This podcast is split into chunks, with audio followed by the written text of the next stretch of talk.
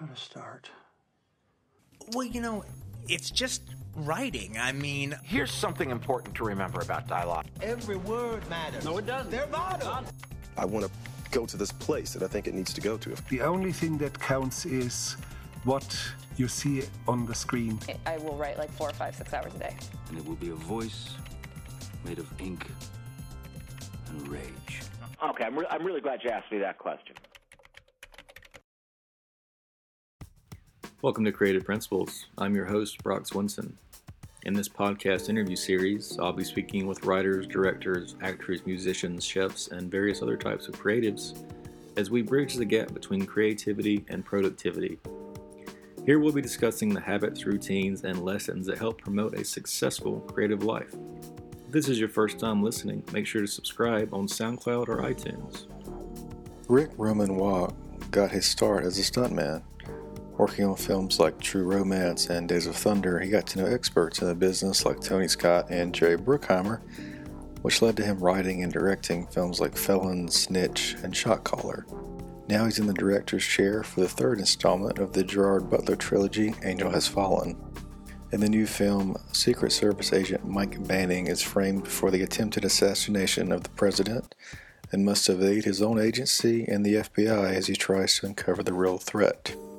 In this exclusive chat, Waugh discusses why he writes every single day, his focus on moral ambiguity in storytelling, the best advice he got from Jerry Bruckheimer, why the theme of a script is everything in filmmaking, and he shares a few details about the upcoming apocalyptic film Greenland, which also stars Gerard Butler. If you enjoyed this interview, please also check out our new YouTube series, also called Creative Principles.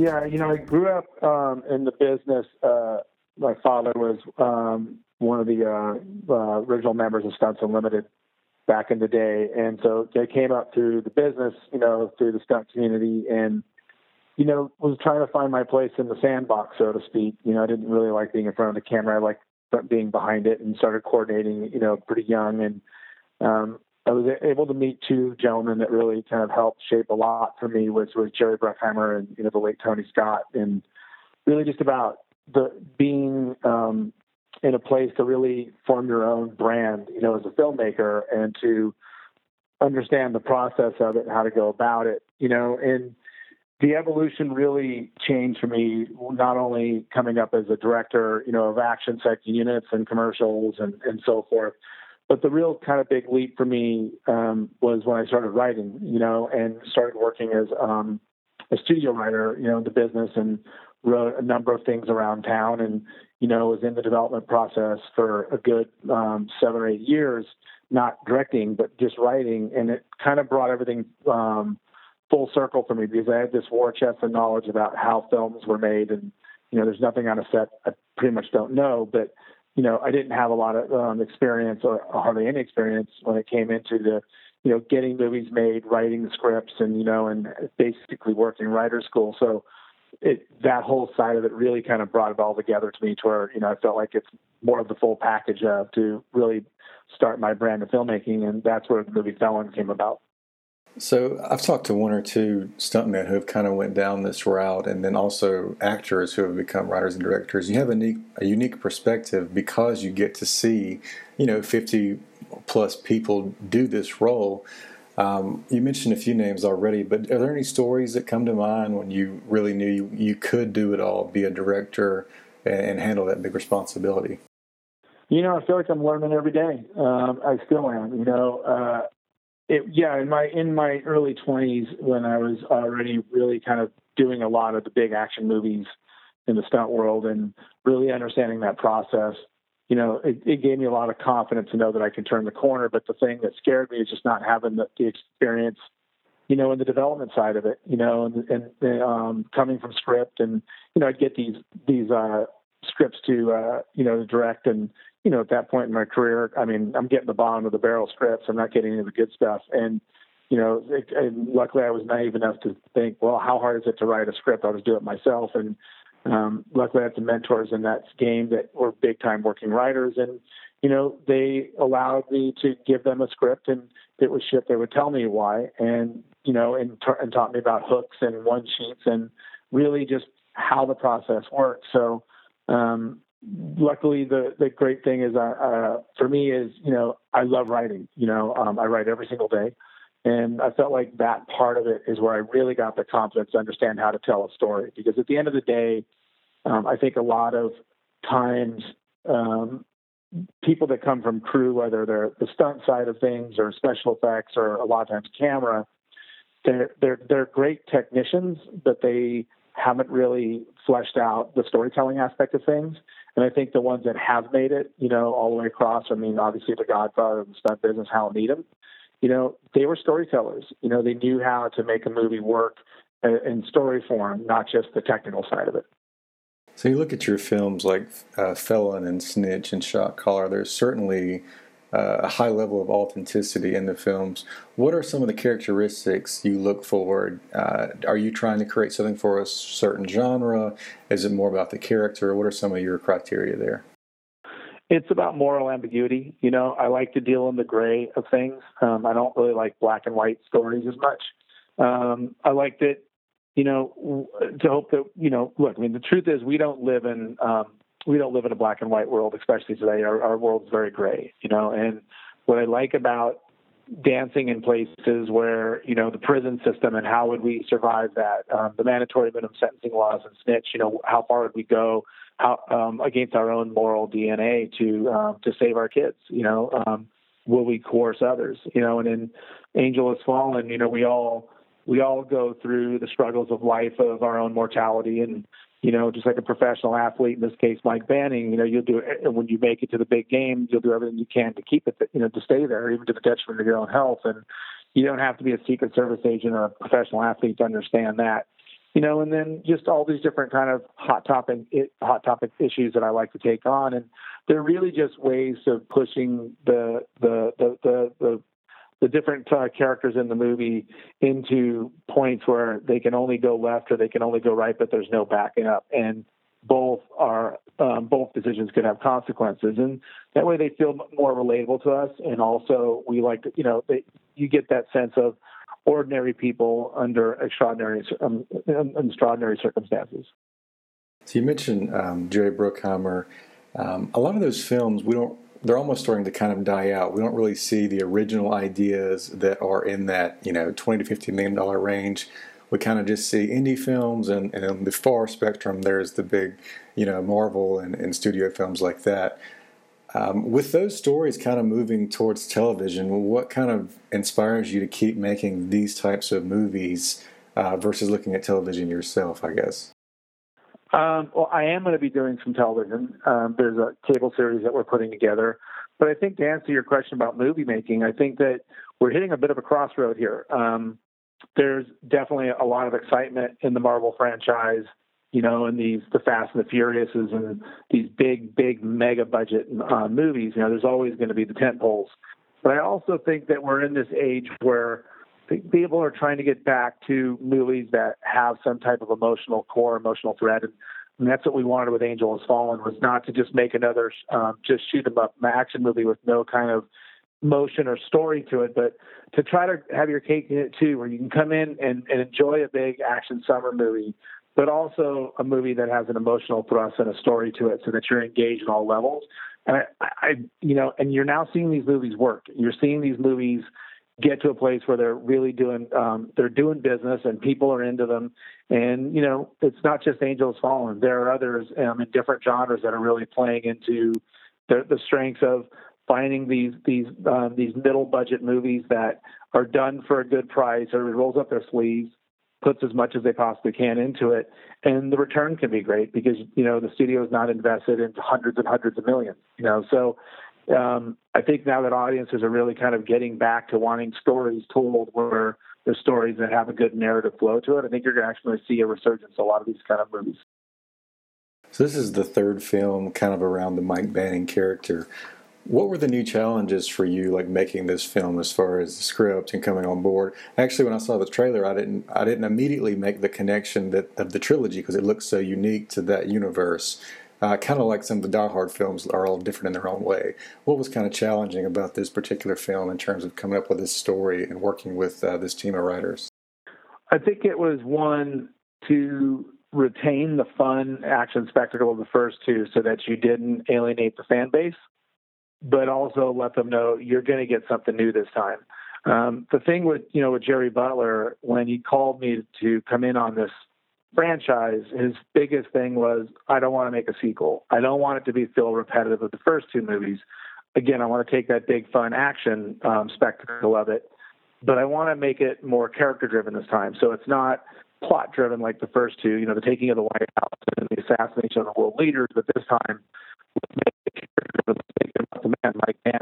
You know, and really show the complexity of him and not have him be this one man wrecking crew um, all the time this time. Let you know, let's let's put him on defense with the, with the fugitive angle, which I loved. But let's also get into his story like a more of an origin story, so that if you do know the franchise, you're getting an origin story of Mike Banning. But if you don't know the franchise, you can come in here like a standalone movie and experience everything for the first time without any homework at all and have a great time. And then you go back and visit Olympus Has Fallen and London Has Fallen. Do you look at any other films for homage as you're creating your own or new angles, new action takes, uh, specifically with Angel Has Fallen? No. Um, sometimes that, yeah. The, the, only, the only, the film that inspired me is I've been very fascinated about making a movie like The Roaring Twenties, which was a Jimmy Cagney, um, Humphrey Bogart movie about two men who were in battle, were in war together, and ended up on opposite sides of the law. So, what would it like? What would it be like to spill blood um, in battle with your fellow brethren, only to have to hunt one hunt them down or to be you know adversaries. So I mean that was the only leap of um, of uh, of another movie that you know that I took on. For me, every time I take on a movie, I'm looking for where's my originality, what is my brand, how am I going to put my stamp on this? It's not going to emulate other movies. And let's face it, you know, no matter what we do, there is going to be some type of relationship to to other pictures just because of the obviously the the the quantity of films out there and in every genre right? You're always going to you're always going to be a little bit close to something. But for me i don't even look at reference um, video um, movies or think about other things. I'm trying to go when i read this and i'm putting my point of view what is my brand? What is my sense of um, thrust in this? Where do i want to put my originality to it the thing that we did obviously look at is I definitely looked at the Olympus Has Fallen and London London Has Fallen movies, not how they were shot, not how their style was, not for their tone, but just their character arcs, like you know the evolution of the Alan Trumbull Morgan Freeman character, right? Seeing his character end up as the president of the United States, well, the protector and the protected become very close, you know, especially over the evolution of time. So to have this kind of paternal sense that you know Alan Trumbull has over the Mike Banning character, I thought was super interesting, especially as we're going to meet his real blood father, you know, and realize that the sense of abandonment that Mike Banning has felt all these years, and that's maybe why he's so close to um, Alan Trumbull. It's also maybe the reason that drives him to be this one man wrecking crew and not afraid of violence. You know, it's is there an anger inside for being abandoned, and that's how he unleashes on the enemy. So there's there's there's things that I look at storylines, but as far as tone, style, or way they're shot, no, I'm, I'm hopefully only coming in with my own my own wares, you know, for better for worse. Well, listen to some of your other uh, video interviews for your previous films. It seems like you always have a very um, clear idea of what the theme or the or the thread's going to be for the film. How important is it for you to find that you know main idea when you're writing or directing to always kind of come back to this grounded area? It, it's everything for me. Um, the first two things I look at, whether a script is amazingly written um, or it's a complete donkey, you know, it's what's the hook? Why would want to? Why would people want to go see it? What is it? What's the thematic thread of it that makes it relevant, that makes it interesting or unique? You know, those are the things I'm looking for because once you have that, then you can always hopefully fix a script or elevate it. Um, in this case, when I read Angel Has Fallen, um, it was not until Jerry had called me directly and said, "Look, you know, the script structurally is interesting, and we love the hook of not doing another set-driven movie or uh, plot-driven movie, I should say, like the first two, but this time it's Mike Banning being framed for the assassination attempt, so that we can watch him go on defense for the first time and become the fugitive." Well, I love that hook. Like that's a cool hook for a character, right? Because it's a way to spin the Mike Banning character on its head and then show way more complexity to it. But we did a page one rewrite of that script to put it in the tone that I wanted to shoot, you know, in the way that I wanted to capture the complexities of war addiction. You know, what is it like to be addicted to the adrenaline rush of war to the point that you come home and the only thing you know is to hold the gun so you go right into law enforcement the way Mike Banning did. So you get to bring these relevant issues to things that actually end up becoming a part of the character, but at the same time they become bigger themes that you can run through the movie. And so I'm always that's literally everything for me at the beginning because if I feel like I know what that is, um, then I can do anything with it. And the, you know, Greenland, the movie that we just finished that I'm in post on, it's all about humanity. It's all about what people are capable of doing to each other if the world is going to end and if it's life and death. And so that theme to me was extremely clear of what the hook of that movie was. But that, but yeah, that that is everything for me. Tell me a little. So you, this one was more of a. You kind of came in and, and worked on the rewrite. When you're working on your original stories, do you have the hook and the entire outline done before you actually start writing, or usually when in the process does the hook come about for you? Um, the hook day one. If I don't have the hook, I'm not going to write a page. Um, um, I, I, have to know the hook. I have to know what I'm, why, why it even matters to even write it in the first place. Because if I am not going, if I don't see a reason for me to spend, you know, days on end, months and weeks to to writing a script, then why would people go pay to see this? You know, why would people want to actually actually watch the final product? So the hook it becomes it goes for before anything. As far as outlines, very rare. Um, in fact, I don't remember the last time I even did an outline. Um, most of the time, I kind of know the I, well. First of all, I know the hook, and then I've got a good idea of where the beginning and the middle, the end of the movie is. Just kind of where I want the the the, the overall arc to go. But I like the freedom to kind of just get in there and start writing. Um, I've written so many scripts at this point that structure is kind of a second nature to me. I don't really even think about it anymore. I just kind of know where I'm at in the in the um in the in the process of it and where you should be, you know, in the movie at certain points. And you know, I don't really stay too strict to that, but I feel like once you start really understanding how to craft a story, the actual structure of it figures itself out because the turns and the and the involvement of the character and the changes and the turns will come in, a, in their natural course. So, someone not familiar with your work may look at uh, these four films as, as, very similar, and they are kind of in the in the same genre, perhaps. But you know, Felon and Shot Caller are original stories from you, I believe, based on some of your time doing research in the prison system. Snitch is uh, based on a true story. Now you're working on you know the third of a of a franchise.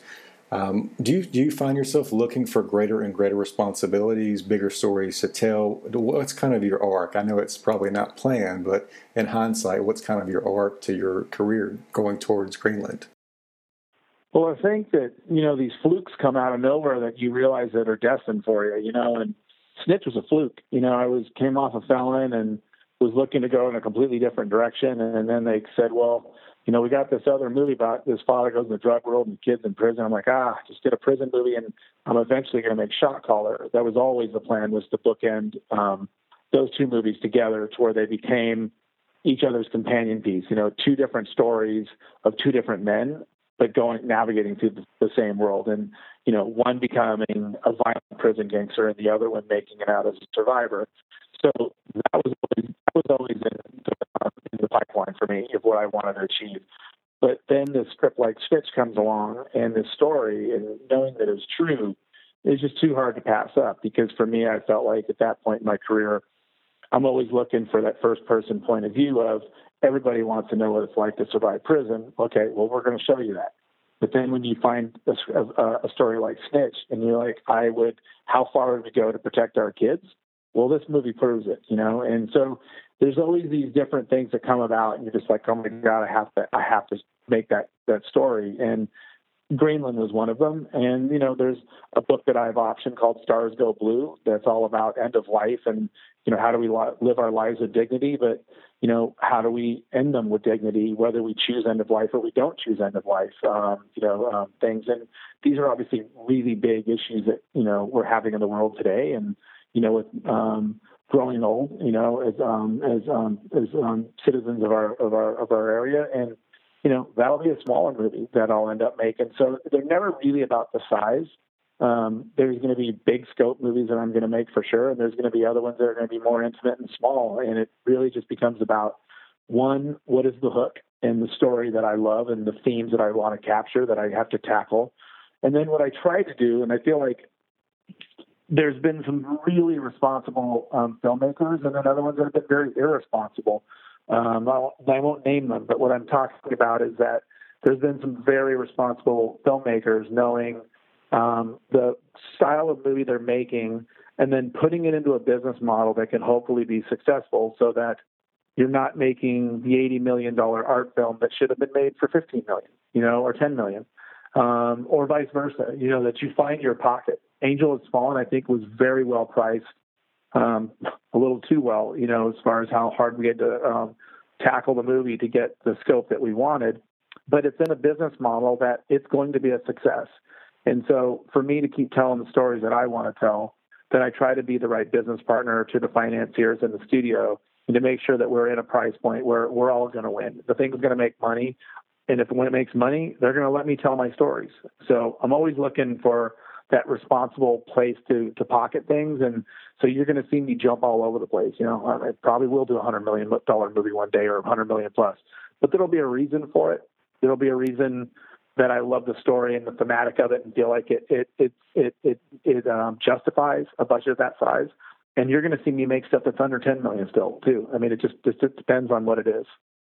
What's been possibly the most difficult aspect from the director's chair for you between balancing budget and also working to make sure you're creating a film that's both entertaining but also informative?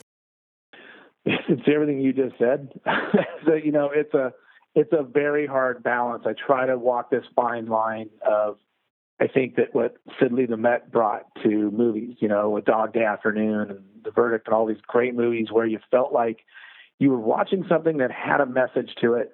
You weren't being beaten over the head about it. You just it made you think. It was provocative material. It it it, it hit hot topic hot, hot topic um, buttons. But at the same time, you were entertained. You know, you just had this great ride. You're in the performances, and you felt like you were watching this great piece of cinema. But then you walked out of the theater and you couldn't stop talking about it. Hopefully, I'm doing some form of that. You know, that I'm trying to keep you in a place where, uh, uh, as my uh, my longtime former agent and still very close in my life, Nicole Clemens, would say, it's the peas and the mashed potatoes. It's way of finding these um, controversial themes, finding these hooks that um, really will make get people talking, but not hitting them over the head with message. It's still making this big, entertaining um, movie that can be um, financially viable as well as creatively viable and hopefully they're still talking about it afterwards. And you know, you've created debate. You know, with with shot caller and felon, you know, I get I get asked a lot of times, well, what do I think about prison reform? I don't know what prison reform is. I can't tell you. But my job is to put you on the 50 yard line of something controversial and show you both aspects of it and then create debate because when debate happens, then hopefully change happens.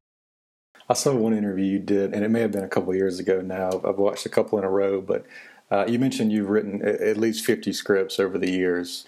How do you know when a script is done? Are you constantly transitioning back and forth? You said you kind of write every day. How do you choose what the focus is for that day, possibly when there's not a deadline? Like, what kind of makes you instinctively go towards one script over another?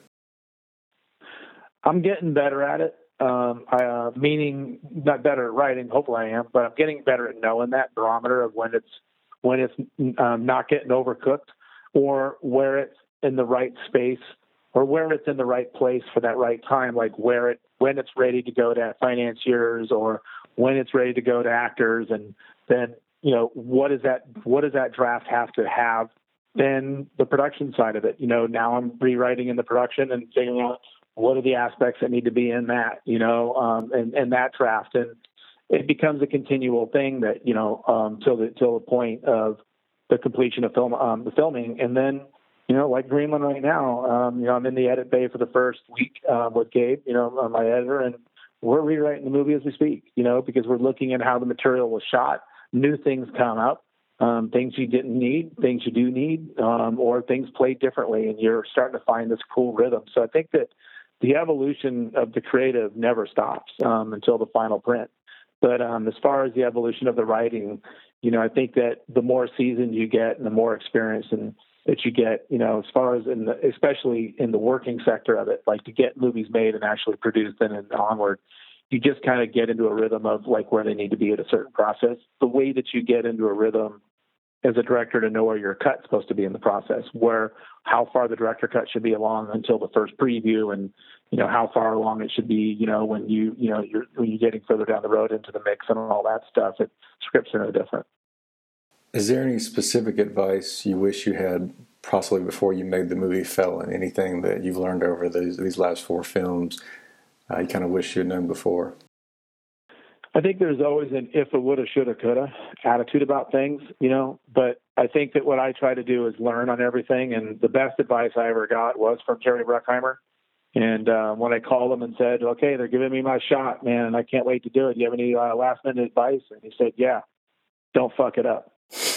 and it was the best advice I could have possibly ever gotten because I realized that we're given a gift to tell um, to tell stories in this business and play in a sandbox. And I take my job very seriously. Um, not I don't take myself seriously, but I take my job very seriously, and I and I always remember the responsibility to everybody involved. That at the end of the day, whether it's you know a two point seven million dollar movie like Felon or you know, obviously a tremendous amount more like Angel Has Fallen.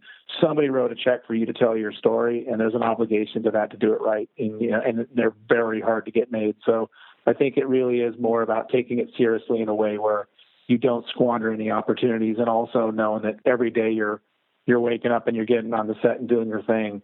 That you know, give it all you got because it ain't gonna, it's not gonna happen again. Not that one moment. You've mentioned Greenland once or twice already. It looks like Gerard Butler is going to star in this one as well. Can you give us any more details about the film?